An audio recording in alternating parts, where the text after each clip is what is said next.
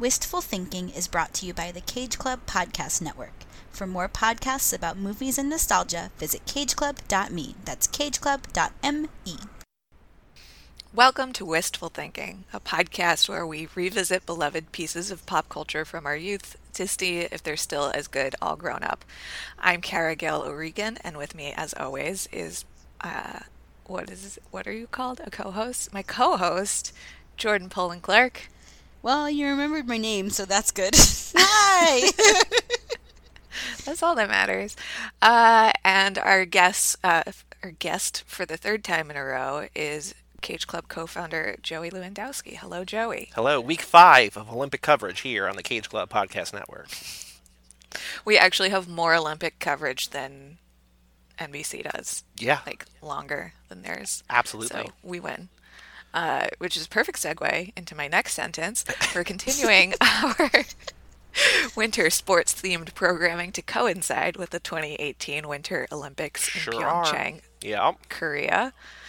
And today we'll be talking about the Mighty Ducks from 1992. The movie stars Emilio Estevez as a self centered Minnesota lawyer who is sentenced to community service coaching a ragtag youth hockey team. It's basically the Bad News Bears on ice, and it's great. it's also basically hardball on ice. That this movie, between the hockey setting, the lawyer setting, the mandate to coach a group of ragtag kids, like this is the Keanu Reeves movie Hardball. This was written. It was basically written for him, and he was not like. There's a list of people who they wanted to be in this lead role. Keanu not among them. Mm-hmm. Glaring oversight should have been him, but it was not. no. I would have Oh, disagree. loved if he was in this.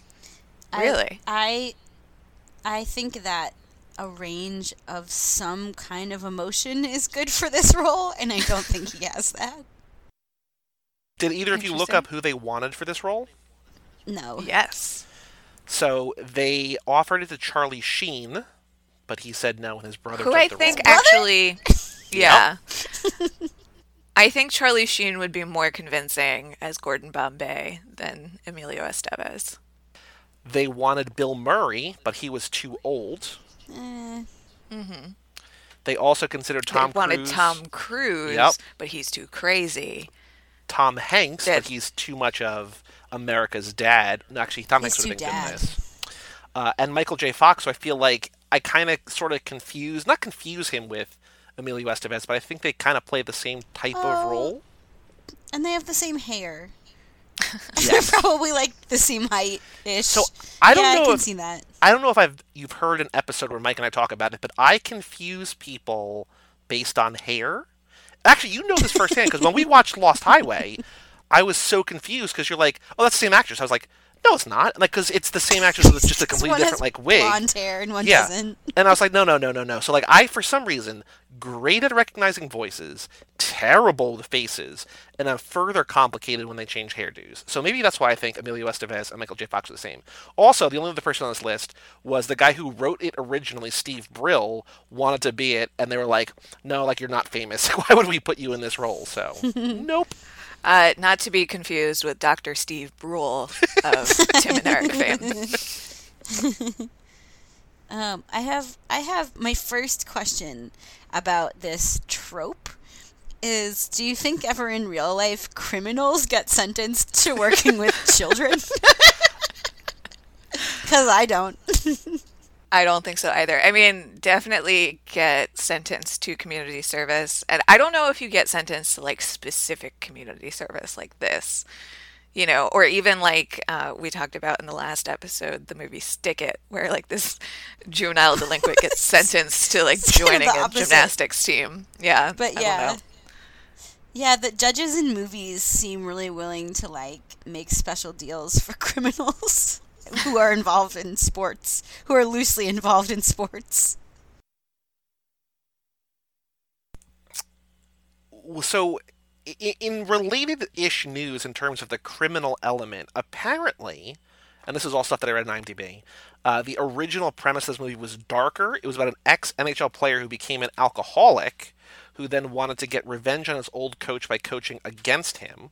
And then when Disney bought it, they were like, "Yeah, we can't do and we won't do most of that." Um, and so they downplayed a lot of the adult themes and made it more comedic.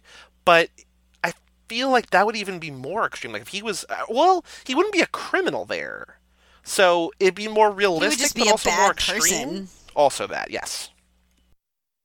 I've uh I I feel like so I feel like you can in some ways tell that that's what they wanted to do or that there was some version of this movie that that's what that was because like it's a kids movie but he's straight up like drinking a beer and driving.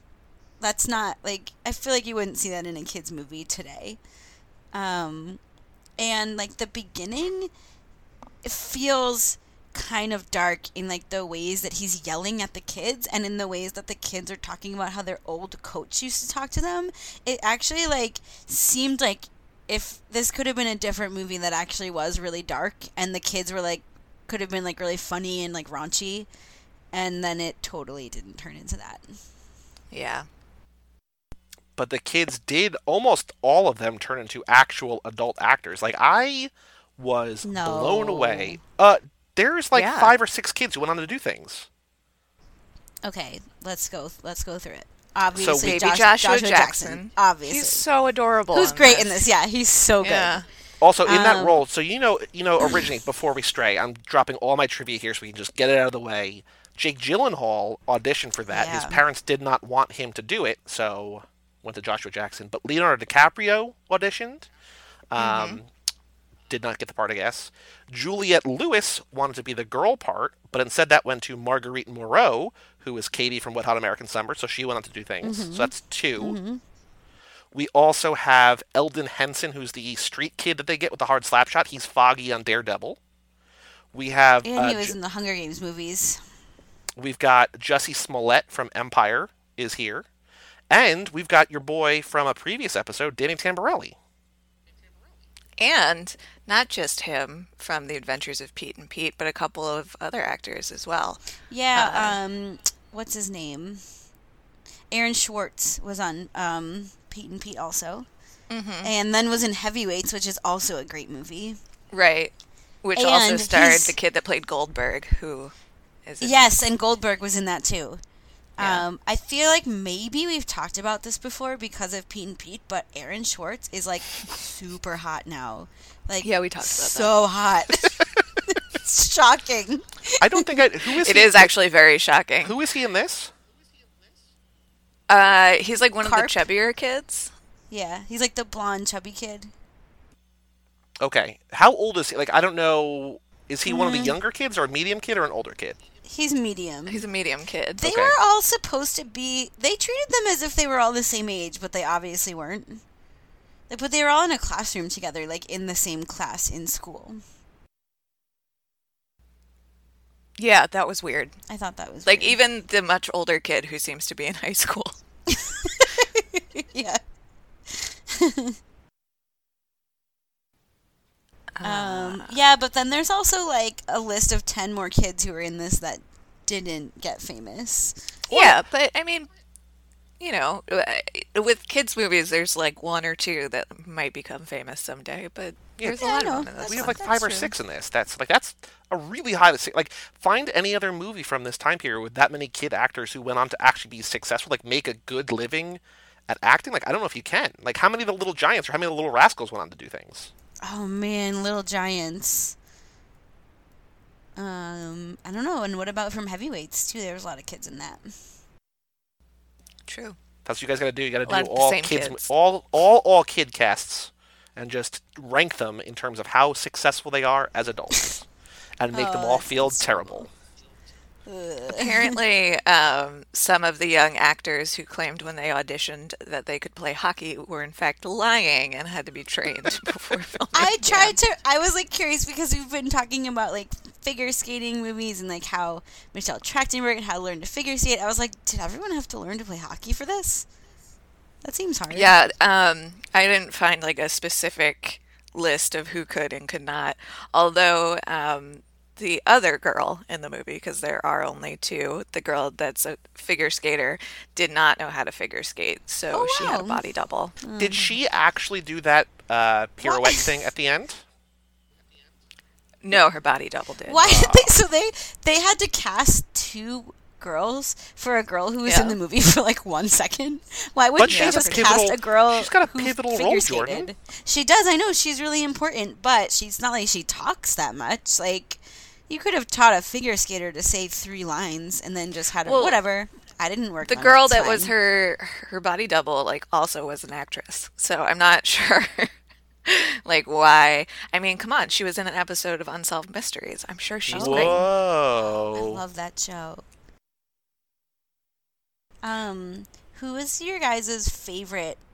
Who was your okay? So we all saw this when we were small. Yes. Yep. hmm S- Who is your favorite kid when you were young, and who's your favorite now watching it again? oh i don't know i don't think i had a favorite on either side I don't know if I had a favorite. I mean, Goldberg is great. Obviously, Goldberg's just like a, a cool kid. What I was more surprised by, and it's similar, but not exactly the answer to the question you asked, but like, I was surprised that I enjoyed this less than both of the figure skating movies. Like, I was like sort of psyched to watch this movie, Oh. and I was like, oh, okay. Like, it's I liked it, but I liked Ice Princess. I weirdly I liked Ice Princess and uh, Cutting Edge more. um i felt the same way although i'm not at all surprised by it oh, I liked this more than I liked Ice Princess, like by a lot. And Well, Cutting should Edge watch is Cutting obviously the best movie that we watched. Oh. So Okay, you've seen that though. Well- bunch? I've yeah. okay. Before we answer your question, director Stephen Herek, not only did he also direct Bill and Ted's Excellent Adventure, which, I mean, how exciting is that? But he also directed one of the cutting edge sequels in 2010, Oh. The Whoa, Cutting Edge. whoa in and Ice. 2010, that's like bottom of the barrel Cutting Edge. Yeah, No, I think that was the first sequel. uh, No, Oh, really? No, that's the third one. I don't know. Wait, It's so not the first that movie sequel. came the out first 90 one was 2006. So it was 90. Oh, yeah, because it was 14 years later because the, the, their kid grows up to be a skater, right? That was the story? Right. Okay. Yeah. So, yeah, I think it's the second or, or third sequel. He also directed Don't Tell Mom the Babysitter's Dead, which is one of my Mm. personal favorites. Oh yeah, which we've talked about doing a bunch. I just watched, I mean, unrelated, I just watched a Real. Uh, no, I keep calling it that. I just watched Weird Science, which is maybe another movie that would fit into the oeuvre of this. But I did not remember that Robert Downey Jr. is one of the bullies in that movie. I'm like, this is great. Interesting. But anyway, going back to your question, Jordan, I think Goldberg, obviously. Uh, Marguerite Moreau, I like now because I like her as an. I mean, she doesn't do a whole ton in this, but it's cool that she's a lady representing on the team. Um, I don't know. I, so I guess those two are my answers. Hmm. All right, and Kara, you don't care. Yeah, not really. I, I, I'm inclined to agree on Goldberg. Um, I also really like jo- uh, Joshua Jackson in this. It's he's so adorable, and he like really carries the the role very well. I like that they like casually went out of their way to make sure we knew that Goldberg was Jewish. I Yeah. I I think they did for 1992. I think they did a pretty good job of being inclusive of lots of different kinds of kids Yeah. on, I would agree on this ragtag team. I think they did a pretty good job. Not not amazing, but they let there was two girls on the team. They didn't make a thing of it at all. They didn't treat them like they were girls. And towards the beginning of the movie, I was like, Ugh, "There's only one girl on the team. Come on!" And then they actually recruit a second one, they which I was like, "Hey, one. And and they they find they find like not only do they recruit a second one, but she can do a thing that nobody else on the team can do, and they use it, and it helps them win.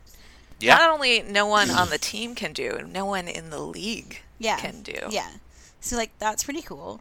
They didn't like build them as strong characters or anything, but There's no know, other team in the league bad. that has a girl, right? That we see at least. It's just them. not that we Yeah. could see. No, No. and they definitely they left her braid hanging out of her her helmet, so you could tell she was a girl when she was on the ice. They didn't hide it. What I like, if if this reminds me, like when I played Little League, there were like a couple girls, at least in the early stages, who played in the boys' league. There was just like maybe like two, but like I always thought like I, I was never on a team with one of them. Weirdly, I just remember playing against them. But, like I thought I always thought that was cool. It's like you're not going and playing softball like you're playing baseball. You know what I mean? Like, and I like that that you're just like I'm gonna play with the boys, and like they did. Like I don't I don't remember how good they were. I mean, how good were any of us really? But like. I always I think it's cool when you know in movies or real life when ladies are able to stand up and be like, no, I'm gonna do this. I really like there. So there's one part where so the second girl, the figure skating girl who joins the team, is um little Pete's big sister. So they're Tammy and Tommy, and they're like having a little argument. He's like, "Well, you made me figure skate, so now you have to play hockey." Which you know, okay, that's fair. All right. Um, he did figure skate. We saw it at the beginning. Yeah. And so, but she's like kind of whatever about it. So she like is starting to skate onto the ice, and she's like, "What do I know about hockey?" And she pushes him, and he falls down. And in like the perfect, the perfect tone. I don't know how he is so good at this. He says more than you think. yeah. That's good. I actually, my brother played hockey and I did figure skating. Um, because like if we had to get up and go to the rink that early in the morning, like both of us might as well be doing something. Um, and then I like really wanted to try playing hockey, but I suited up once to try it and like just there's so much gear involved that like by the time I finished getting dressed, I was like, I'm already exhausted. This is ridiculous. My, I- my hockey dreams died that day. I really also liked about this, like just like another thing that I would never pick up on, like when I was a kid. Like these are poor kids, Mm-hmm. Yeah. and like they're doing this because they love it. They can't afford uniforms, they can't afford equipment, and when he takes them to that store to go shopping, and they have a shopping montage, and they're just like having the time of their lives, like having things that they couldn't afford, like it made me so happy. I happy cried. And you know what I love about It that scene is that so we, great. we don't get any cutaways to adults like glaring at them condescendingly. It's just No. it's it's 100% pure joy. It's Goldberg getting into hockey, like in- getting into goalie pads in the middle of the store. You know, people dropping things and like playing with things, and it's just them having fun. And the movie's like, no, this is a good thing. Yeah, I, I, yeah, I, re- I like the way that they treated the kids in this movie. Yeah, they they treat them mostly like adults. Or I feel like um you know what, I don't remember what I was gonna say, so never mind. Well, You they can cut that are. I mean, they all act like adults to the point where Charlie pimping out his mom is like uncomfortable. He's like, "Hey, you should get after Yeah, my mom." weird. and I was like, was "Oh no, like you're you're 14. Like I get that you like want Emilio to be your dad, I guess, and want your mom to find a guy and like he's a good guy or I mean, when he's not calling you a bunch of losers, like he's a good guy, but still like it's it's weird. Like that is like I get why he's doing it, but that's a little too maybe adult. I don't know. Yeah, that was weird. He shouldn't be that involved in that. Maybe. Or involved in that at all, really. right. Yeah. And, and like Gordon as the adult should be like, no, we shouldn't talk about this like this. But he's also not a very good adult. Yeah, he's pretty bad at being an adult. It's something actually that struck me while I was watching this. It's interesting that you say they treat the children like the like adults because I was watching this just like these children are babies. They're like they're so young, which is like kind of heartbreaking because of the way that like they're spoken to by their coaches and stuff. Yeah. Like really I found it kind of upsetting. I like, I how did dare you? too. Those are children.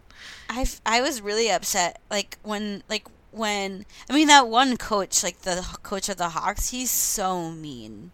He's Yeah. so mean. And he says to the kids, "It's not worth playing if you can't win." With like, what a shitty thing to teach children. Yeah, and and then like they're talk like the ducks before they're even the ducks are like talking about how their old coach used to talk to them. And he would like call them bastards and like, and even Gordon calls them losers.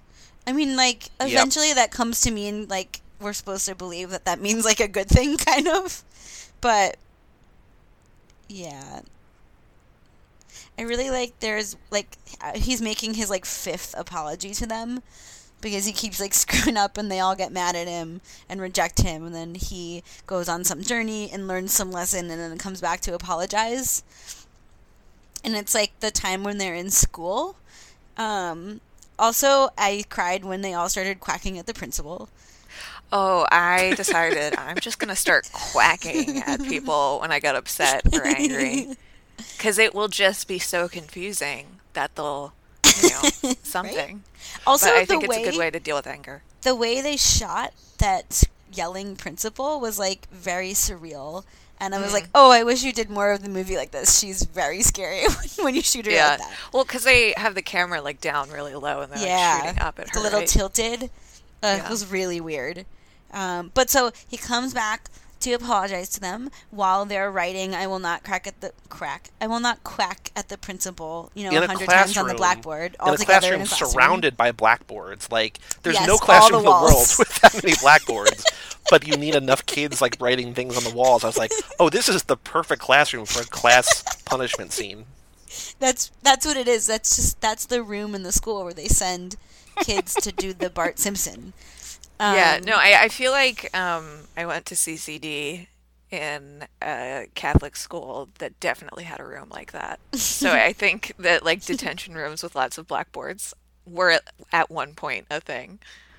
Um, but so he comes back to apologize to them, and he's like, "You guys know what it's like to be misunderstood, right?" And one of the kids says, "Yeah, of course, we're kids," which I just thought was like so real, so real for all humans, but like definitely for kids. Yeah. Um, well, while we're on the subject, I cried five times during this. Oh my god, that's five more than me. I cried five times. Let's see. So I cried. I cried when they scored their first goal. I cried. I cried when they quacked at the principal. I cried when he came back and apologized to them in detention. Um, I cried when Adam. But that's like not a long period of time. Was that just like a rolling cry from like no, it was like I stopped and started. I stopped two discrete cl- cries. And then I cried when Adam Banks got hurt and they were like rolling him off the ice and him Oh yeah. and Jesse were like good for the first time. Cuz it took a lot for Jesse to trust him and he like did it and he was like go win the thing. Um, and then I cried when they won, obviously. Did you cry when Gordon gets on the bus? No, I don't care about Gordon. Oh. Well, yeah, No, but they just You know what? That's not true. I like- started to cry when he was like, "And I'll come back next season," because I was like, "Yes, you'll never leave them."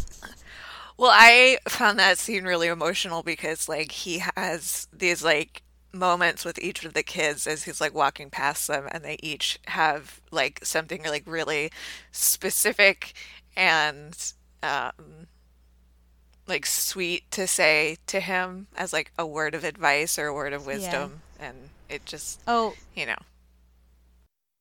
I didn't. I didn't cry at that part because I was distracted because they didn't let the girls talk to him. Like the neither one of the girls Ah. said anything to him. So like I s- noticed that and then like went off on that train of thought. So I actually wasn't really paying attention to what they were saying. yeah okay He said the line, "Maybe one of you will write a book about it in jail." what I completely missed that that's crazy It was like it was like in the beginning where oh okay where he like drove out onto the ice and he's like yelling at them and he's like this is like one of the things that I remember most from the movie. He's like, I hate hockey and I don't like kids. um but he yeah, it's like during that scene and they're like kind of going back and forth, like not liking each other, and that's a line that he says to the kids. Like that like to me that's like, oh, this this movie used to be a different movie. That a line like Yeah. that got left in there. But even like the opening scene that's like a flashback to Gordon's childhood, his like traumatic moment of like why he doesn't play hockey anymore. That is like really dark and intense and like a really weird way to start a Disney movie. Well, Bambi. No, not really. All the Disney movies are about. Oh no, I was gonna say all the Disney movies are about dead parents, but they don't reveal that until later about him, huh? With the yeah, yeah. So I I uh, rescind that statement about it being dark for a Disney movie. Um, did you know that Gordon Bombay is actually a combination of two well-known brands of gin? Gordon's and Bombay. Yes. And that's where his character's name comes from. and it has never been more apropos for an alcoholic. What's weird, sort of, maybe it's because it's a Disney movie, but he like never relapses, right? Like he always like he relapses Yeah. into being an asshole, but he never has another drink. No, that's true. He does immediately stop drinking. Yeah, I don't know. That I mean, so we just did um Sweet November podcast um for for Charlize and I feel like the Keanu character in that movie mirrors Gordon Bombay a lot where like he, there's this like event that happens. He's a real asshole, workaholic.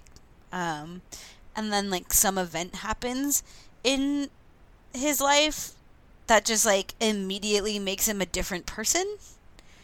Which like i just don't i don't buy that a person can change that quickly. And i guess we do see both keanu and um, emilio kind of relapse into their assholery. But i don't know. They just like i guess we're meant i guess we're supposed to believe that deep down they were good all along. Right. Well, I uh, wrote down at the after watching it that uh, the Mighty Ducks is like a movie version of those "Who Saved Who" bumper stickers about adopting cats and dogs. right? Because it's like Perfect. Gordon Bombay comes into this situation and he's supposed to save these kids from delinquency or, or like whatever, but really it's the kids who save him. I love that. and also, Jordan, that's a little bit of a sneak preview because I don't think that Sweet November episode is going to be out for another week or two. So make sure you come back. No, two weeks. I think over two weeks. Two weeks from tomorrow, I think. yeah that sounds right So come back and check out Sweet November, or maybe a week from tomorrow. I don't know. I can't keep track Yeah. of when we're recording these and when things are coming out. But anyway, come back to Sweet November, where we talk about Keanu being an insufferable asshole and Charlize being not much better, surprisingly. Um, speaking of not much better, we have a showdown of cinematic lawyers in this movie.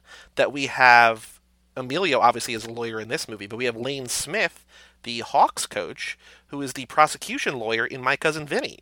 And so there's a hockey showdown of lawyer of movie lawyers and I love it. I, I mean, I, I really like Lane Smith. I mean, he's a terrible character, or he's a he's a good character in this because he's a terrible person, I think, and he's you know too harsh on his boys and too harsh on Emilio when he's young. But I think I like him as an actor. I think he works as this like guy that you can't help but root against. Mm-hmm. I really like Did you no, What you were go you ahead say? Oh, I was going to say, did you know that the courtroom scenes, they were filmed in St. Cloud, Minnesota. They were dressed up to give it more of a hockey feel, which is like a weird thing to do to a courtroom. um, but this included adding small black circles that look like hockey pucks near the ceiling architecture. And instead of taking them down after they finished filming, the hockey pucks remain to this day. Hmm. Changed forever by the Mighty Ducks. Also changed like, forever this- from the Mighty Ducks is that the, the the Ducks became a real team after this movie, like the Anaheim That's Mighty true. Ducks. Yeah.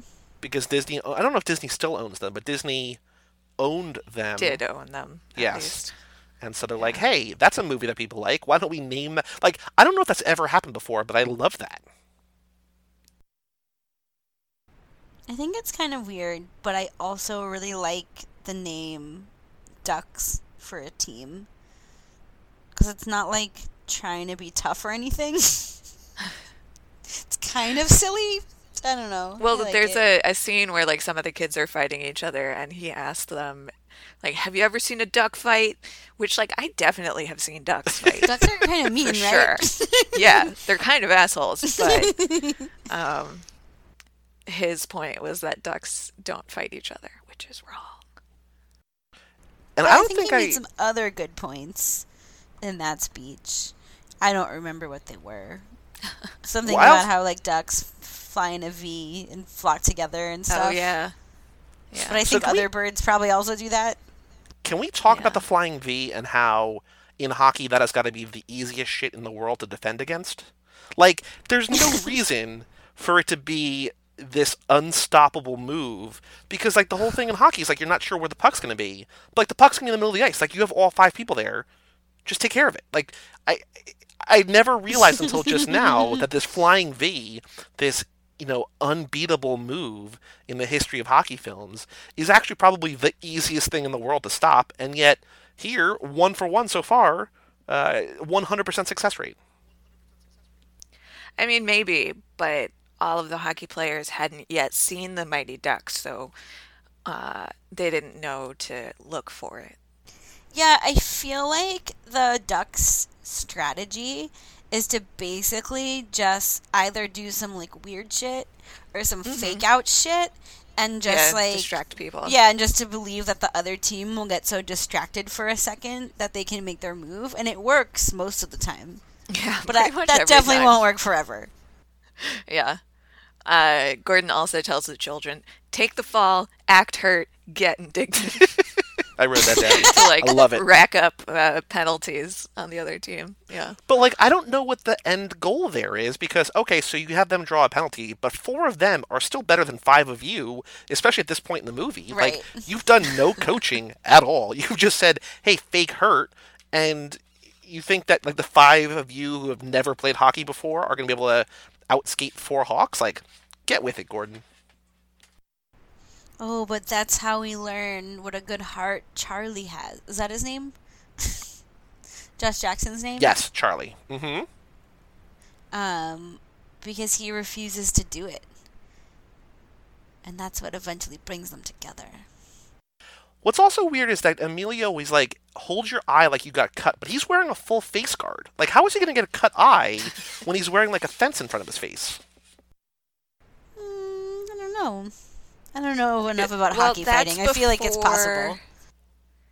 That's before they go on the shopping spree, right? And they're, I mean, one kid is wearing like a seizure helmet. Like none of these It's true, helmets are particularly, real- uh, you know, protective. And I think his his face guard like pops up really easily. It's not like bolted into place or strapped into place like it should be. I don't know, but anyway. Uh, I really like that Charlie's mom looks kind of like a regular lady. I mean, I think like we've already established on this show that m- almost everybody looked kind of regular in 1992. Like nobody was walking around looking like smoking hot because it was 1992. but I I really like that. And Emilio's like really into her. I mean, like I don't know that we dive too Yeah, that's what I mean. Like they had like yeah. the you know attractive male star of the movie get with this mom who wasn't like. I feel like if even today, and not that like you know, I don't, I hate, I don't want to sound judgy. Like moms can look like whatever they want to look like, but you know, like it, they sex people up in movies, and they really didn't do that to her at all, and I like that. Yeah. it's so rare. It's true. Or even more common is like the mom is like super hot and the male romantic lead is like kind of schlubby and dumb. Yeah. a real Kevin But James they seem well type. matched. Yeah. Ugh. Although I actually I, I really think Kevin James is hilarious. Really? I'm not proud of it, but I do think he's very funny. I thought he was really funny, like when his first special came out when I was like 12. That was funny. Maybe it's still funny. I don't know.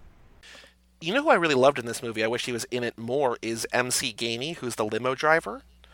Uh, Mm-hmm. he's been in everything. He is so good in this movie, and I feel like they just like I wish like he's on the bench at one point. I think filming them, but like they don't go to him enough. Like he's the source of constant comedy whenever they want him to be. And I'm like, no, we're just not going to use him. And I wonder.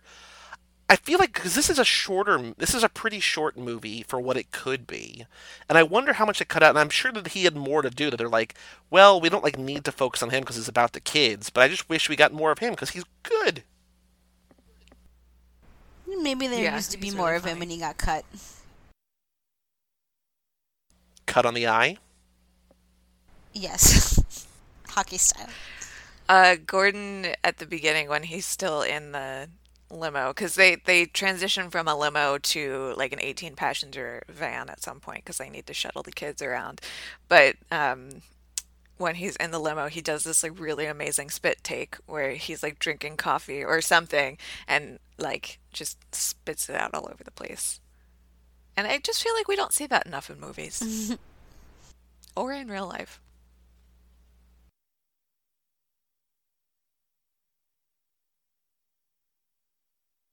You know, I don't think when I watched this as a kid, going back a little bit, is that I don't I don't think I ever realized that the team is named after Emilio's boss's name. Like his name is Ducksworth. So like, hey, Yeah, I uh, don't think I realized that either. which is weird. Like I guess it feels normal and natural because Emilio's like, "Hey, you want to give us fifteen thousand dollars? It'll make you look good," which is a good. I think it's a smart way to get him to give him the money.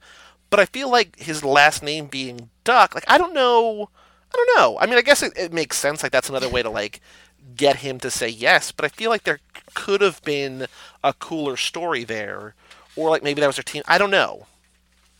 How would you tell it? Um, I feel like either it would the team would already have to be known as the Ducks. I guess before Emilio takes over, they're just known as D five because that's just the district. They just didn't have a name. Yeah. district 5 yeah That's disappointing. Um, it's it's like some real Hunger Games shit. Uh, speaking of Yeah. Hunger Games, uh, but I don't know. I don't know how you weave a duck into the story, especially since they're in Minnesota in the middle of winter. I don't know that many that many ducks are around, so I guess it kind of has to be named after a person. Um, or there might be like Yeah. some kind of like Well- motivational story that Emilio tells, like, "Hey, that's us. We're just like a bunch of ducks." after watching several days of nonstop Olympic programming, I can tell you that I've been thinking a lot about the inextricable link between sports and advertising, and that that actually put Ducksworth in perspective. And I was like, oh no, that actually makes perfect sense. That like him having a hockey team named after him would be advertising for the law firm. It, like it doesn't just make them look good; it like reminds you that they're a thing.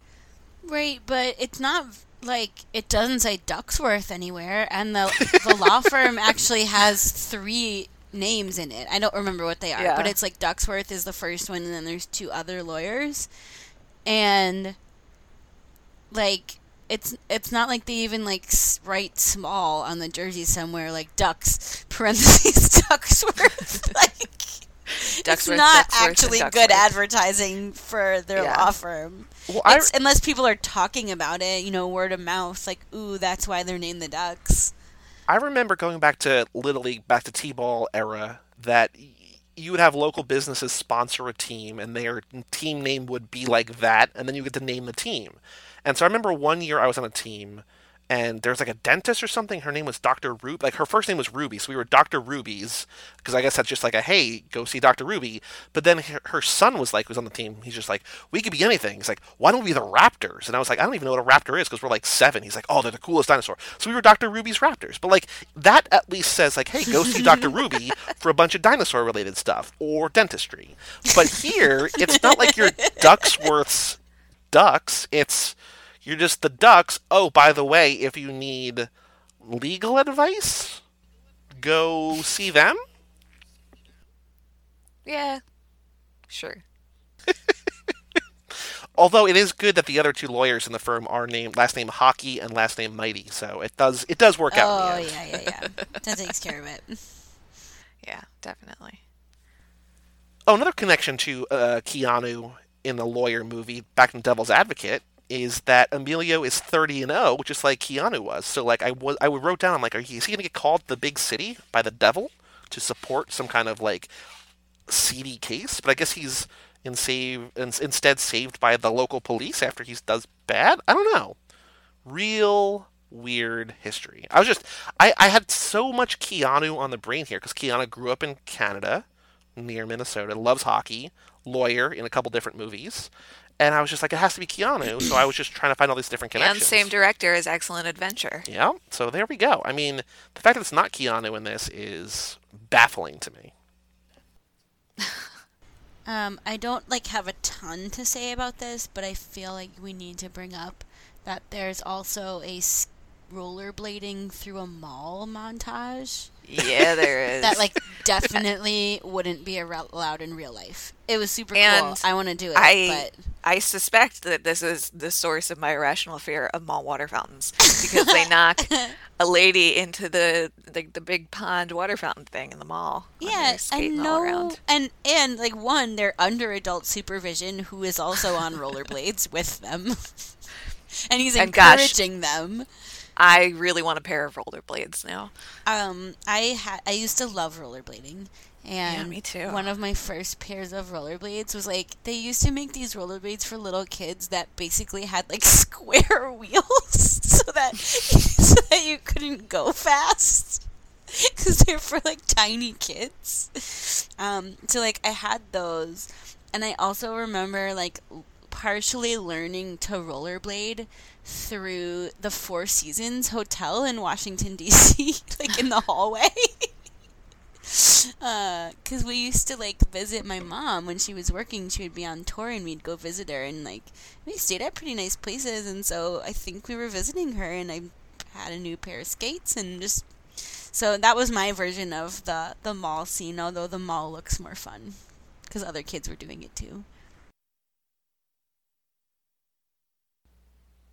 I loved seeing that that um, when he finds the older kid who is really good at hitting things really hard.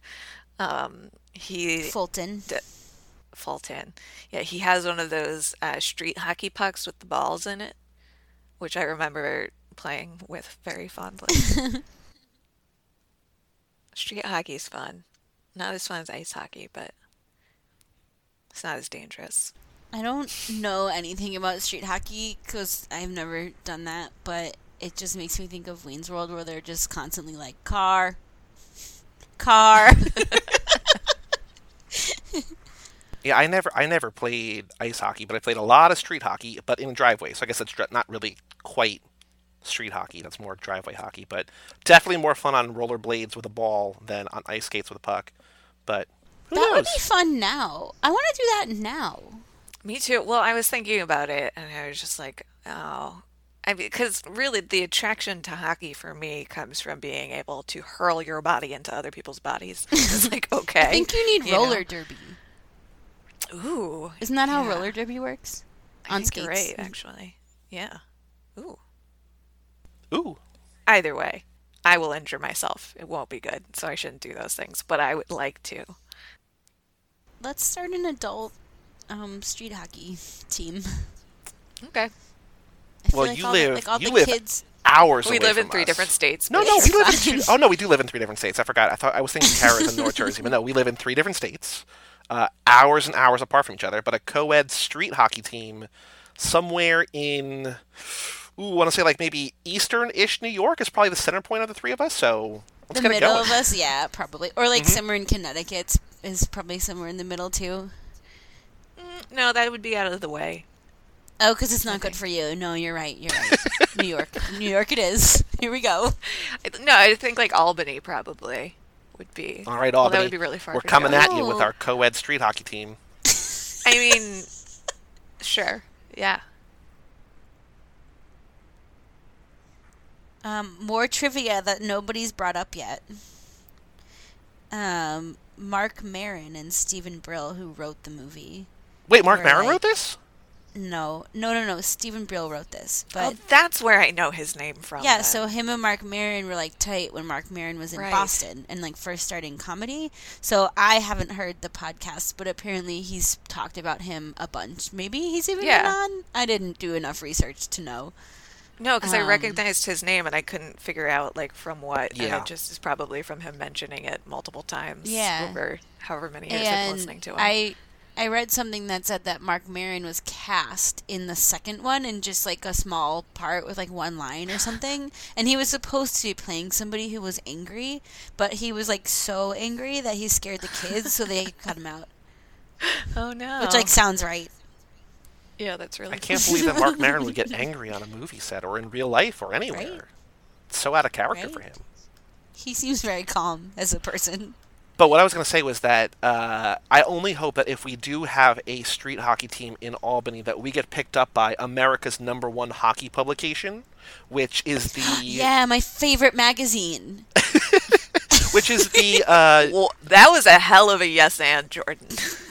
the it's the way that they convey all information and like the front page No, story is like Yeah. hey the ducks won a game or no the ducks tied a game is there a front page story the first time like you know this hockey publication this newspaper that apparently services all of probably north america the fact that a, a little league a junior minnesota hockey league team tied a game I, I know that it's like a movie trope or whatever, but I just thought it was funny that like they keep going back to this. Like this is the story of America, but outside of this Minnesota town, we see no interest at all.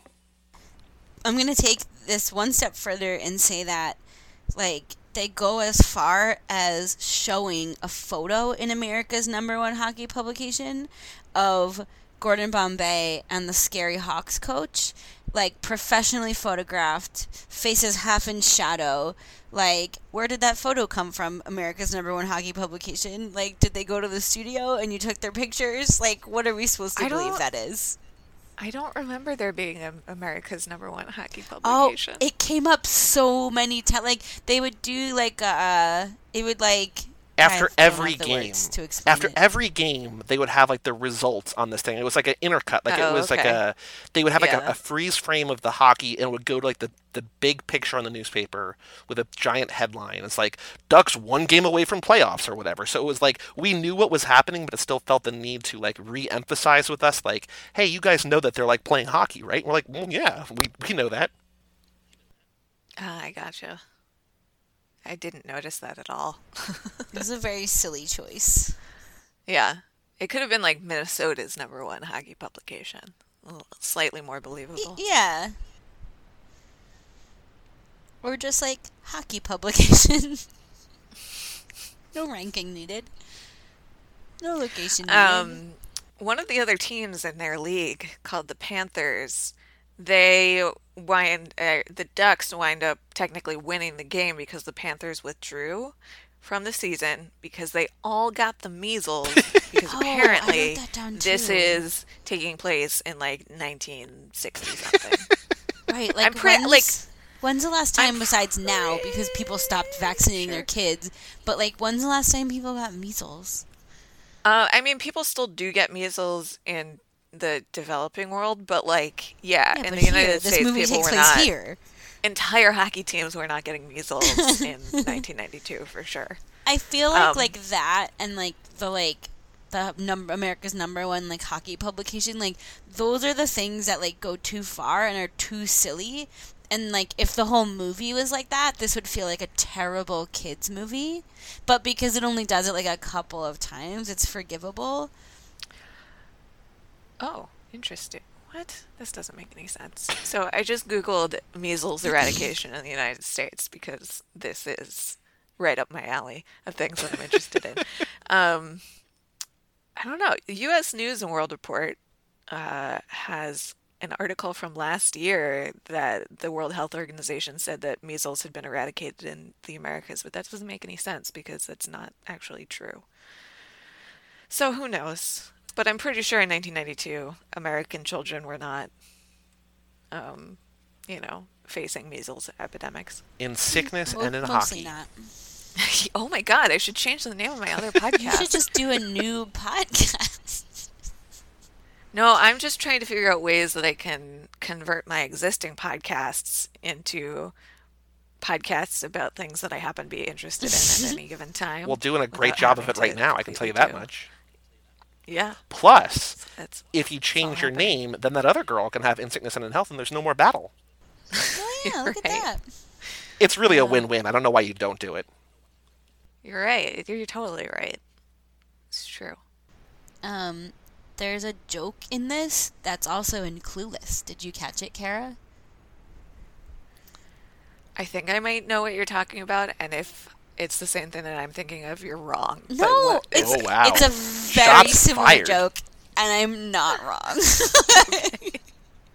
No, What is it? so one of the, one of the kids gets knocked out during a practice, and they like take off his helmet, and they're doing the like, how many fingers am I holding up?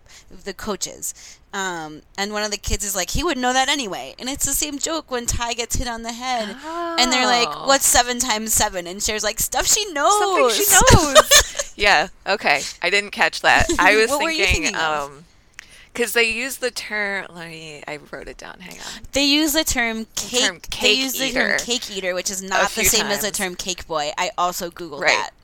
Yeah. Um, because they refer to Christian in a derogatory way. Yeah, Murray calls him a cake boy. Right, which is a, a slur for a gay person. Um, but cake eater is actually apparently well known throughout Minnesota and refers to people who live in the wealthy suburb of Edina, which uh, references the uh, uh, infamous "let them eat cake" thing that Marie Antoinette never actually said. Huh. So, yeah. I was telling my friends in my fantasy baseball league about that I was watching this movie, and they were talking about how there's apparently some Navy SEAL show on now, and it's unclear whether it's scripted or just live, like reality or whatever. But apparently, they all use Cake Eater as a insult on that show because they grew up with this movie. Like Minnesota's a weird place Ah. with weird lexicon. Like earlier, Yeah. so so in a related but completely unrelated story, uh, this year in the NFL they allowed touchdown celebrations for the first time in several years. Like they used to, if you did a celebration, you would get flagged for it, which was so much fun. Good job NFL. But this year they allowed it again, so there was a lot of teams doing a lot of fun things. And on one at one point, the Vikings scored a touchdown and they played Duck Duck Goose. But in Minnesota, it's called Duck Duck Gray Duck, and apparently it's the same. It's the same Oh. game, Yeah. but there's more that you can do. So like if you, when More you racial undertones to it. well, I don't think it's racial. I mean, it might be. Who knows? Everything in Minnesota is a little bit racist, probably. But there's more fun you can have with it because apparently, instead of saying goose, when you say gray duck, that's when they chase you. But like, you can say green duck, Right. And it sounds like it, and you can sort of fake people out. Or you can say literally anything else, but gray duck is the trigger word like goose is. Uh, so Minnesota Yeah, has this whole like that, weird and I little don't know why. lexicon thing, its own vocabulary Yeah. that the rest of the world doesn't know, but ha- I guess has come to adopt, like cake eater. Well, Yeah. I think a lot of states have that, right? Like we adopted a lot of like California slang, like Bill and Ted style. Um, that's all I can think of. But I'm sure there's more. Well, somewhat related to you talking about football, um, something I just kept thinking about while I was watching this and like seeing the kids' heads bump into each other and stuff was like, oh God, they're poor brains. Especially before they get real helmets. I was like really put off by the amount of head trauma that's in this movie. Oh, well, I- and the amount that the the boys inflict on each other on purpose, Mhm. and on the girl, Yeah. they knock the girl over the same way, I guess. I They're wrote down. I guess I think it was probably when Adam Banks got hurt. I'm like, oh, he is definitely in concussion protocol right now because he like goes like headfirst into the Yeah. goalpost. Um, Yeah. speaking of the goalpost, the pivotal moment in this movie, at the beginning and the end, the bookend is that at the beginning of the movie we see nine-year-old Emilio Estevez on a penalty shot miss the net. Lane Smith yells at him, disappointed, carries it all through his life, uses it because he hates hockey now, he wants to be the best lawyer. End of the movie, Joshua Jackson, basically little Emilio, does the same move, the triple deke, and this time he scores, but what I thought was really funny was in the full camera shot, he shoots low, like it's a wide open net because he, he completely fakes the goalie out, and the goalie's like splayed out the other way. But he shoots low, but then they do like an insert shot of like the shot going into the net, and it's like on the upper inner. Like, I don't know if either either you caught this, but he shot low, and then the insert shot was like the puck going high, and it was like, look how close to Emilio he was. But like in the real movie, it wasn't anywhere close to that. So I like that they tried to do the symbolism there, but they're just like, hey, that doesn't match at all. But we don't care because it's a feel good moment. How mad do you think the Zamboni guy was after that egg scene? I was so stressed out about those eggs. I think that's a great exercise, and I actually would really like to do it. But like, Yeah. how do you get Soft eggs off ice? I do not know. That's gross. Yeah. I'm sure there's a way, It was upsetting. Yes. I think you just need new ice, to be honest. I think could you dump a bunch of water on it? But then Like you would just it have around. you would Like, just have vacuum vacuum it out. water. Ugh. Yuck. Ew. Yeah. I don't know. I guess you. What? How would you clean that up? Like with a razor? like, would you have to like shave it off? Shave the ice.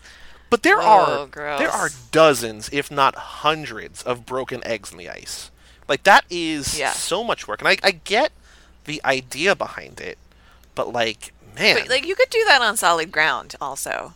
Like it doesn't have to be on ice to do this ex- exercise where like the point of it is to learn to have soft hands so you're not hitting it you know with so much force that it breaks the egg. You're you're gliding it over or you're catching it in a in a way with your stick where it's not slamming against your stick. Um you could 100% do that on on concrete and like just hose it off. You don't have to do that on the ice. But I guess they just left they did they did that cuz they knew people would get really stressed out about eggs on ice. eggs on ice, the Caragalo Regan story. Oh my god. I just like that as a title for Uh, something. It needs to be the title of something. I love One that of- as a title. One of my dreams is to make stop motion movies out of eggs that have like face like googly eyes and like faces glued on them. Um, and the one that I want to make the most would be called Egg Noir. So they would be wearing like little trench coats and like hats and like you know it would be like real dark with like some light coming in the blinds, but it would just be eggs. Is there a story or, or No. just genre kind of thing? I mean. Okay. yes, but I don't care what it is. I just like the visual. Um, and I think it would be really fun to dress up eggs. Yeah. That sounds really So that could be the second in the series. Eggs on ice. you guys want to know my biggest shock in this film? A song comes on. I'm like, is this a Randy Newman song? And then I looked it up, and it's his brother David Newman who did the song and Oh has goodness. the same voice as Randy Newman, except it's not as good. Like you know how like you know Oh, so he's like Gallagher's brother. yeah, or like literally any famous person's like slightly less talented brother. Uh, Hmm. like Eric Roberts. poor poor for- Eric for one. Roberts. Uh, the other Wahlberg. All the other Wahlbergs, I, there's there are a few Wahlbergs. Yeah. yeah. Donnie. Donnie, that's who I'm thinking of. Donnie's in the car outside. Yeah, Um, that's what I'm thinking of. good old Dan Van Kirk, the best, He's so good. the best. Uh, but I was like, I was like, this has got to be a Randy Newman song. But I feel like I would have seen it, and then I was like, you've got to be kidding me! Like, I didn't know that he had a brother. I didn't know that his brother basically went into the same business as Randy Newman, and then he sounds like it's the same type of song. Like, it's not only the same business, but they're making the same music. It's just not as good. It's remarkable how how much it caught me off guard. Not to be an asshole, but David Newman is Randy Newman's cousin. Cousins? Is that more or less weird? Uh, I don't know. I think it's the same amount of weird. Yeah. Man, those family holidays must be awkward. Also, mm, I'm, I'm mixing them all up in my head because then also Thomas Newman is related. A whole lot of Newman. My brain hurts. It's too many. Um, do you guys want to hear the taglines? Oh, yes, please. How many Okay. are there? Only two. Okay. Neither of them are good. Are they puns? Um, no. Disappointing. He's never coached. They've never won. Together, they'll learn everything about winning. Ugh. they use the word win I know, twice. One and winning. Yeah, but it's the same. Yeah, it's emphasis. Like uh, we're using the the word for emphasis. Okay. Uh, anyway, the second one. They can't skate. They can't win. They can't be serious. I like that better. I don't. Yeah. I don't think that it. I guess it kind of works for the movie. It's not great for this movie. Yeah, no. Neither of them are very good. Maybe that should be the game that we play. Is you have to make it. You have to write a tagline. Oh, that sounds really hard. Oh, I did come up with a, a game. It's not really a game so much as a question. um, today, while I was watching the biathlon, uh, which is the thing where people ski, Criminally underrated. It is shit. phenomenal. It's amazing. It's uh, next to figure skating. I think probably my favorite uh, event. Um, so I was thinking about if I were to do like, there's no sport on the planet. I don't think that is like more contrary to my skills and abilities than the biathlon is. I don't do well in the cold. Um, I don't do well in any sort of endurance sport. That's just never going to happen. Um, I'm really shaky all the time, especially after I've exerted myself. So, like, trying to shoot a thing, I would just die during the biathlon, basically. So, I was thinking, what Olympic event would kill you the hardest? like you personally, what what would get you like right in in your weak spots? Well, Kara, we were talking about this the other night, and we both agreed that literally all of them would kill both of us. So there's that answer. Yeah, well, there's that, but I mean, like, is Oh. there one that really stands out? I feel like luge would be particularly devastating mm. on my body. Oh, I'm gonna disagree hardcore with the ones that you guys don't like. No, it's not that I don't. No, no, no, I like know. I said, I love the biathlon. I would just, I would die. That's all. I think I yeah, I would die with anything that had to do with like having endurance for a very long time. But like if someone was like, "Hey, I think I could teach you to luge." I'd be like, "Oh yeah, count me in." Like right now. I would, I would love to learn how to luge, but you watch them going down at 90 miles per hour. where You have to like slightly turn your body, and you also can't look where you're going. And like the thing with luge is like to gain even more time, like you lay your head back even more and just sort of like kind of wing it. And it's like, oh, this Yeah. is terrifying. Yeah. Yeah, that's Well, why I would, skeleton. that's why I'm attracted to it. But in skeleton, you do get to see where you're going, which I think is that seems more, scary. terrifying. That's head that first, seems more scary. Yeah. Yeah, that's And you're in your stomach, which also seems very scary. Yeah.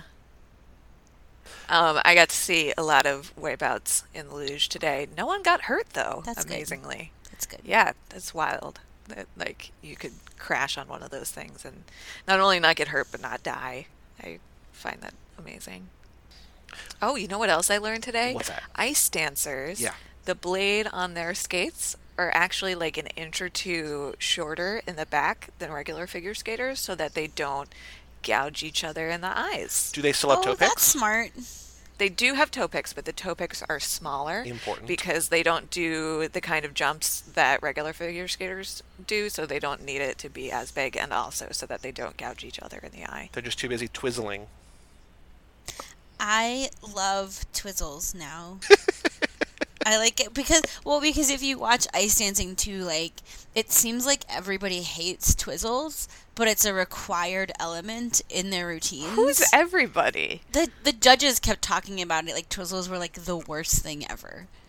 Like Oh, it was like this this horrible thing that everybody hates but you have to do.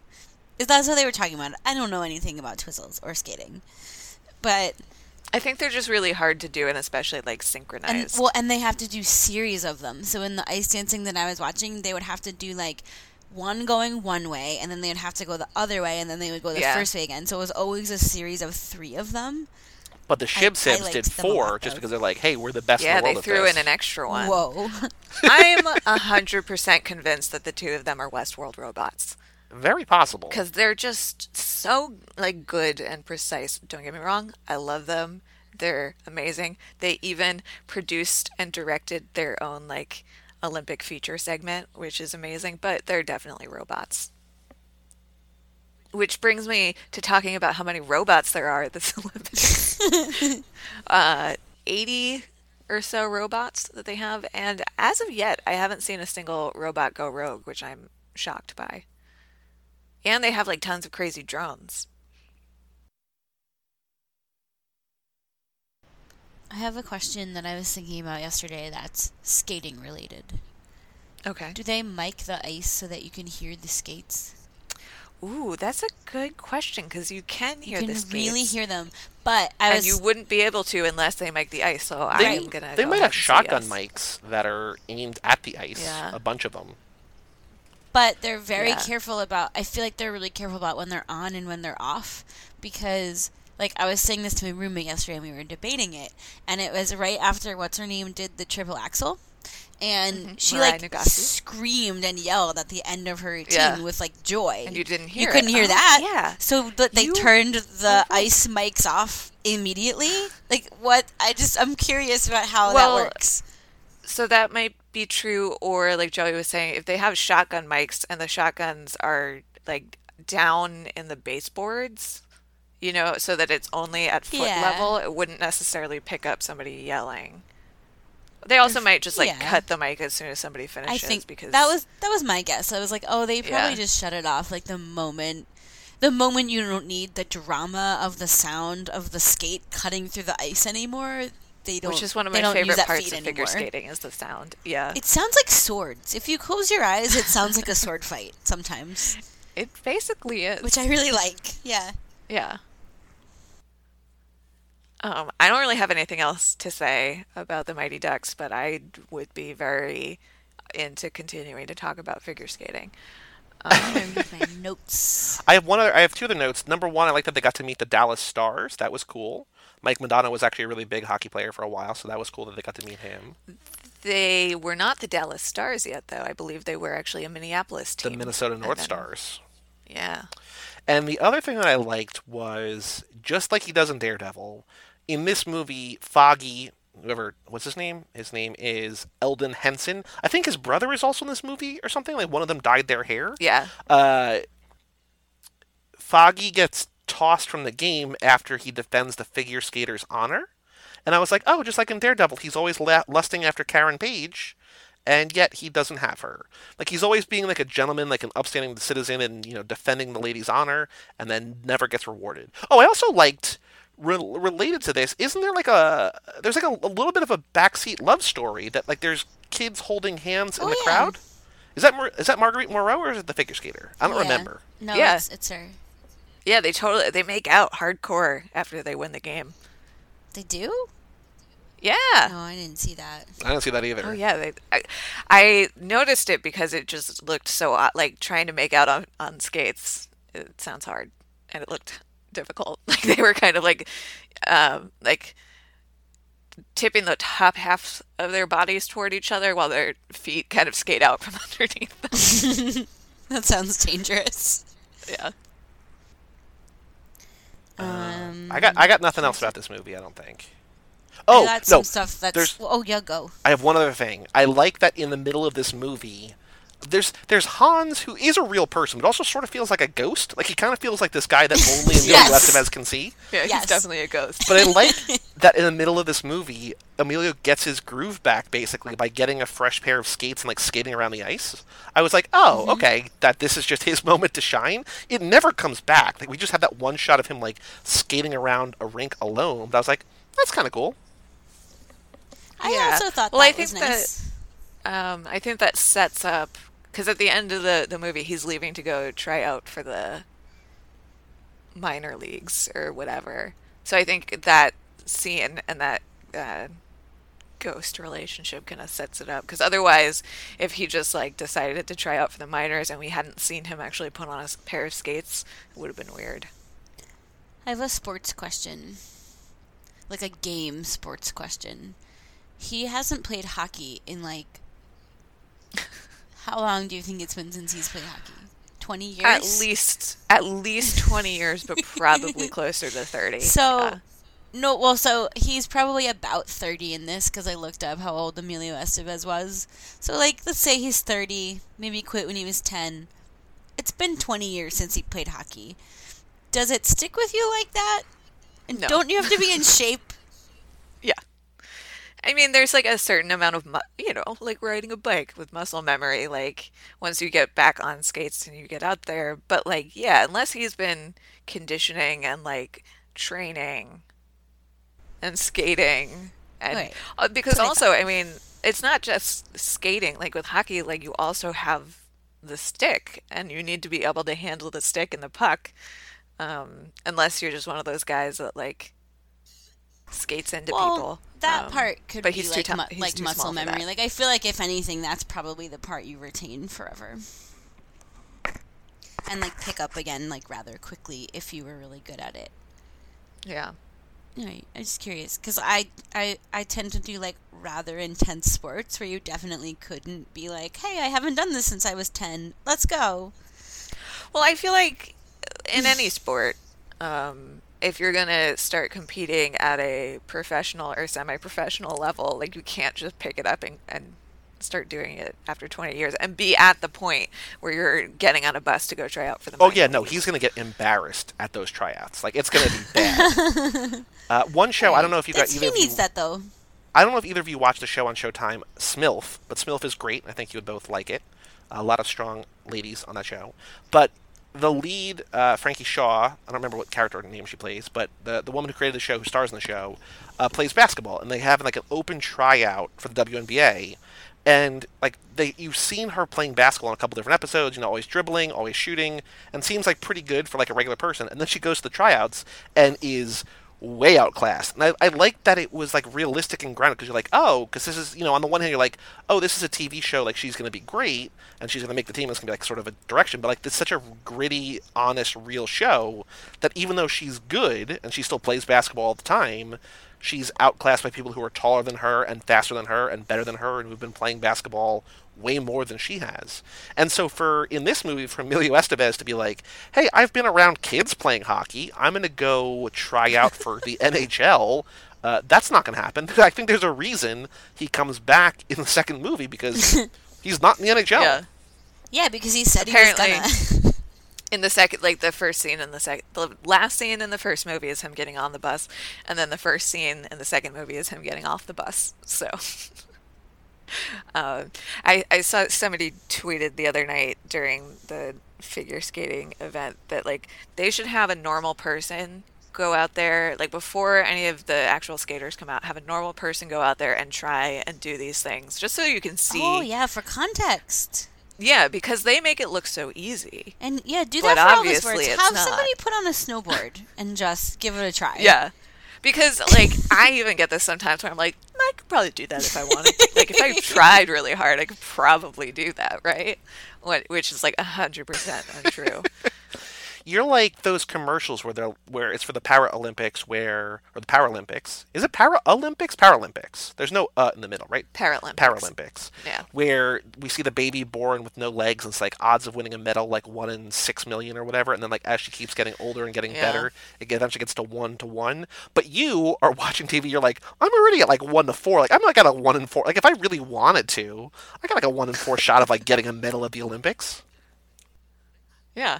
Well, see, my approach, I was thinking about this the other night during the opening ceremony, and because it's been uh, increasingly more common over recent Olympic cycles for for people to compete for countries they're not actually from. Either they were born there, or they moved there, or the country straight up bought them.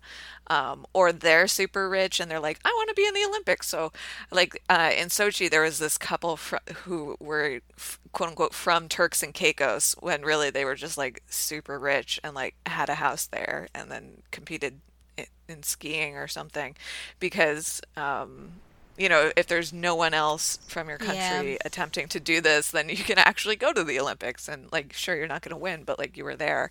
Um, That happens in gymnastics too.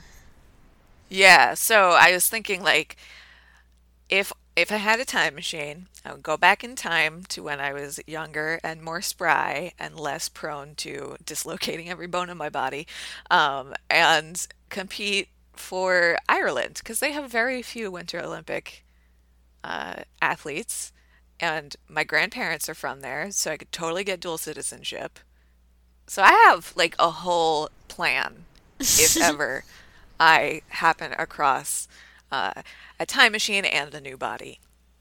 Well, is that why Israel has such a good figure skating team? Because there's so many people, like that girl who trains in Hackensack is on the Israel team. I think the whole team trains in Hackensack, actually, the Ice House. Do you know if they were born in Israel, or is it just is it people who are pulling the U and like, oh, my grandparents are from Israel. I'm gonna be an Israel Israeli citizen and compete for them because like I don't equate Israel and figure skating or like just winter very much, but like they're great at figure skating. It is in the desert. Yep. Um, I don't know. I think Israel is a weird example just because of like the Jewish diaspora and Right. how Israel came together as a state to begin with. Um, Yeah. and the relationship that Jews have to Israel and like a lot of people go back and forth a lot. So I, I Yeah, that's there's a lot probably of- like the yeah. wrong example. Um, But I there is think- there was a wasn't there a Korean ice dancing Yeah, couple? the they're both Americans. Yeah, like, Uh, I was one like, of them's he actually is, a like- white guy. He's not Korean. like I couldn't. He's only yeah. He moved to Korea like two years ago, like just so he could do this. Yeah.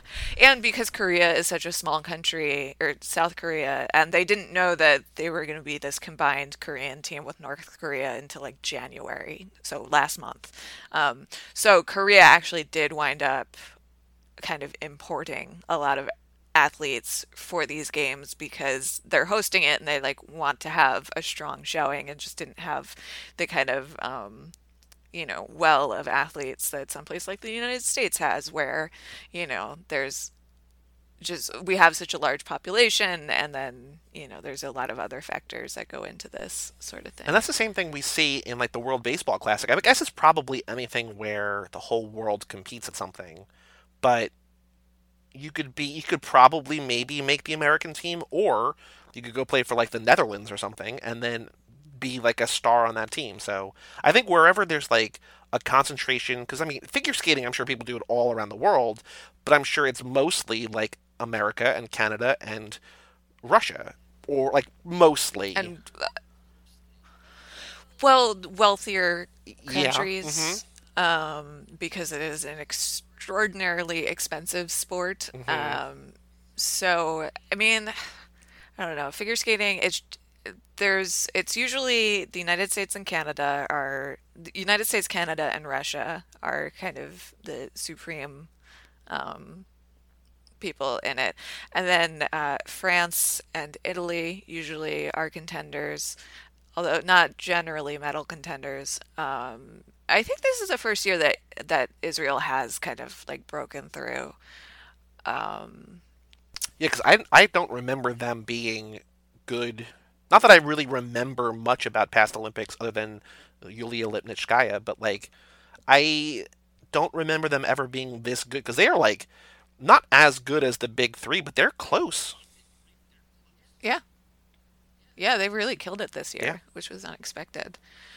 Um, the whole the whole field has been really strong so far. and We've only seen the team event, so I'm looking forward to the individual. But most of them are going to go on to be individual stuff too, right? Like it's it, there's a lot of bleed over there, or is there not?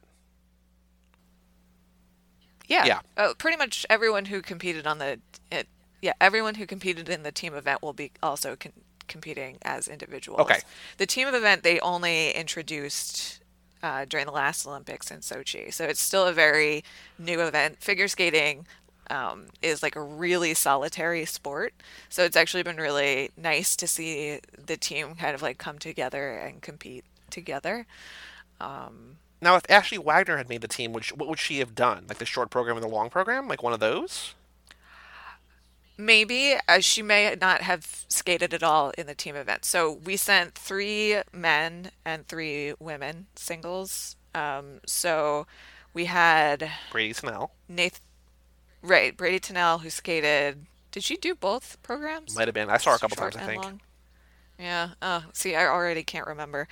Um, yeah, so not everyone who is skating for the United States skated for the team event. I don't think that they get a medal if they didn't participate in that, but there's only, you know, so many slots for the team event. Um, so Ashley Wagner, depending on the strength of her uh, programs, may or may not have Gotcha. been in the team event. Mirai Nagasu skated the long program because she had that triple axel, which is uh, something that isn't very common in the female field because it's so fucking hard to do. So they put her in there because that jump is worth so many more points than other jumps. Oh, right. So Bradie Tennell skated the short program. Mar- Mirai skated the long program. Now I remember. Um, but I am so excited that Ashley Wagner is still raking in those endorsement deals, even though she didn't even make the team. It's amazing. She is my hero. Well, I think because I've seen her. like leading up to the games before you actually see them, like she's more recognizable than Bradie Tennell. Like you know, in a month it might be Bradie Tennell or whatever. Like people might not remember Ashley Wagner, but Yeah. for now, she's still got that. You know, I'm sure even Gracie Gold, if she was, you know, still in the public eye, she would be there too. Probably, maybe. Who knows? Yeah. Oh, for sure. I mean, yeah, she had a ton of endorsement deals the last time around, and I think to some people she was kind of a disappoint, like you know, which is uh, we put too much on athletes, but she was a disappointment because she didn't, you know, get the gold, Gracie Gold. I feel so bad. People put so much on top of her, but um, yeah, I don't know. It's great because I've seen Ashley Wagner in two different brand commercials. She's in t- Toyota and Bridgestone tires. So Very exciting. Very Yeah. exciting. And also, I don't remember if we said it, but Johnny Weir is in the or Jonna and Tara or Johnny and Tara are both in the Google Home commercial, right? So Oh yeah, I forgot about that already. love it. Yeah. Well, do you guys have any anything else to say about these things? I got nothing. Jordan, you got anything? Okay. Oh. Um so there's like one more movie that I wish that we had time to do, which we don't, but it's called Ice Angel and it's from the year 2000 and the premise is a popular hockey player and an ice skater die on the same day and the soul of the skater goes to heaven, but the hockey player is reborn into the body of the figure skater. Interesting. Weird.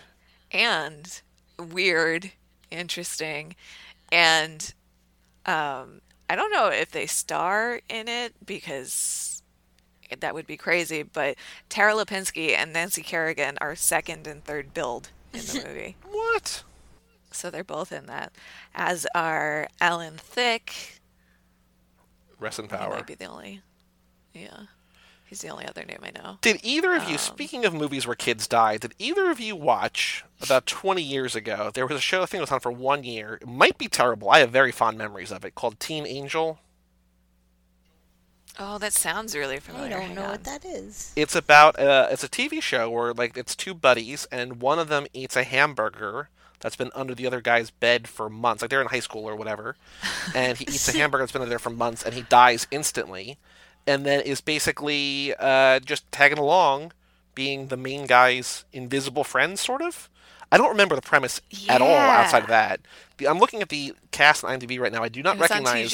Yes, uh, Ron Glass, who also passed away, I believe, but was a Book Shepherd Book on Firefly and Serenity. He was in it um, as God's cousin Rod. This show might be terrible. I don't know, but I remember loving it when I was Sounds great. ten. So Who was dead in Angels in the Outfield? I don't know. That's what that made me think of. Was like, this is another sports movie where there's definitely like ghosts in it, right? Yeah, I guess so. I mean, there's angels out there. another Angel Uh, movie. when a boy prays for a change to have a family, if the wait, oh, a boy prays for a chance to have a family if the Carolina, if the California Angels win the pennant, angels are assigned to make that possible. That doesn't make any sense. Oh, so But nobody Glover's died it. in it. There's just a bunch of Yeah. angels. All right, never mind. Not not the same. another movie with a I bunch of angels. I think you're thinking though. of if you build it, they will come. Yes. Right. No, because I've never What's seen one? that. That's Field of Dreams. I mean, I know Field of Dreams, yeah, but I've never seen it. But Jordan, a movie that you have seen with a bunch of angels in it is City of Angels. Shout oh, out I'm Cage not Club. thi- I'm not thinking of City of Angels. I didn't uh, like that movie. Well, it's not very good, but go No. listen to it because you were on that episode of Cage Club, so go listen. I was to on that, that episode. with Meg Ryan in the bathtub. You watch a lot of movies with us where uh, the women are in bathtubs near men, except this one, you know, Keanu Don't- and Charlize in the bathtub together in Sweet November, and this one, Cage looking exasperated. watching her in the bathtub. Mm-hmm. Maybe there's just a lot of. I think that there's just a lot of ladies in bathtubs in bathtubs in movies, which movies. is like yeah. not.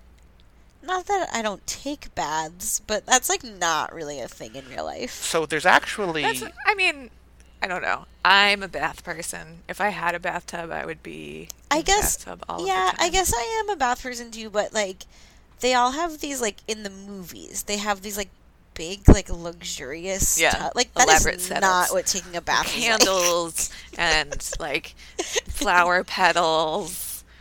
I don't know. I think it's, and- and I might just think this because of that movie Pleasantville, but I think a lot of times it's a stand-in for women's masturbation. oh, definitely.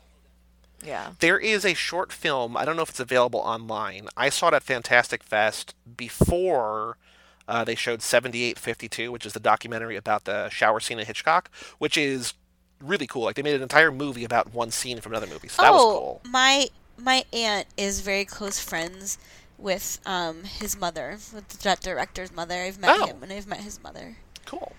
Well, Yeah. before before that movie, there was a short film called "Nothing a Little Soap and Water Can't Fix," and it's essentially a supercut, like you would find on Vimeo, of bathtub and shower scenes from like every movie. And there's like you were saying, there's so many times that ladies get in bathtubs, like the same thing happens over and over again. Like it's a six minute video of like essentially one scene playing Oh, out, but they're funny. all go from like relaxing to maybe masturbating to getting killed and like the bathtub filling up with blood and it's just you have this idea it, it, i think it proves more than anything else that like if you have an idea for something in a movie it's been done before because like you see five or six examples of the same things over and over again in like you know in just this I one specific specific situation scenario whatever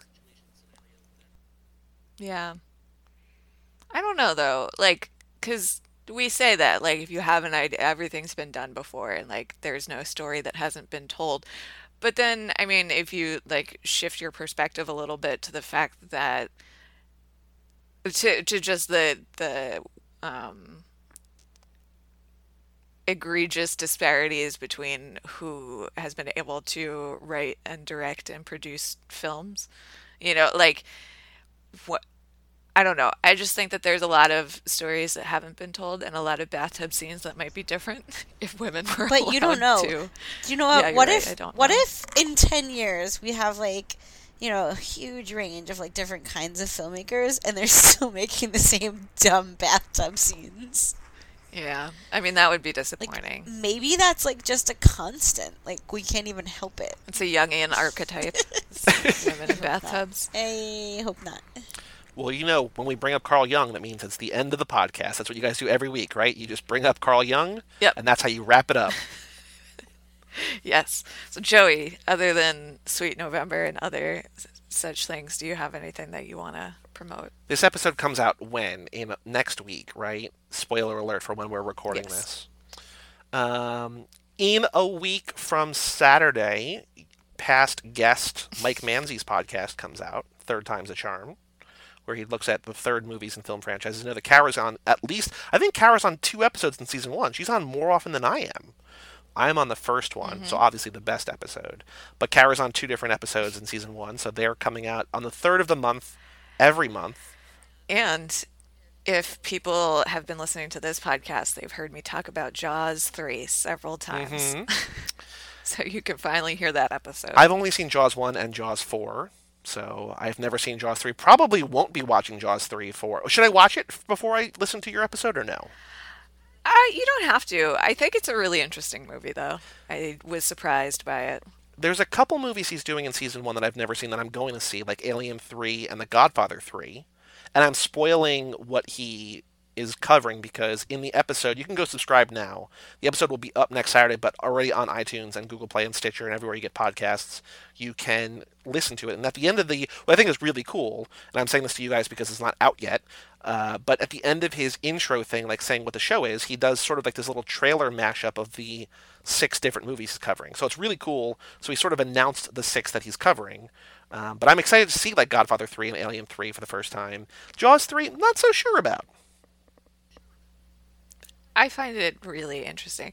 If you are interested in theme parks, if you are interested in uh, poorly aged 3D technology, if you are interested in a young Lea Thompson as a water skier, uh, this is the movie for you. I mean, it sound, that all sounds great to me. Also, yesterday, the first episode of Winona Forever came out, so go listen to that if you like Winona Ryder. And who doesn't like Winona Ryder?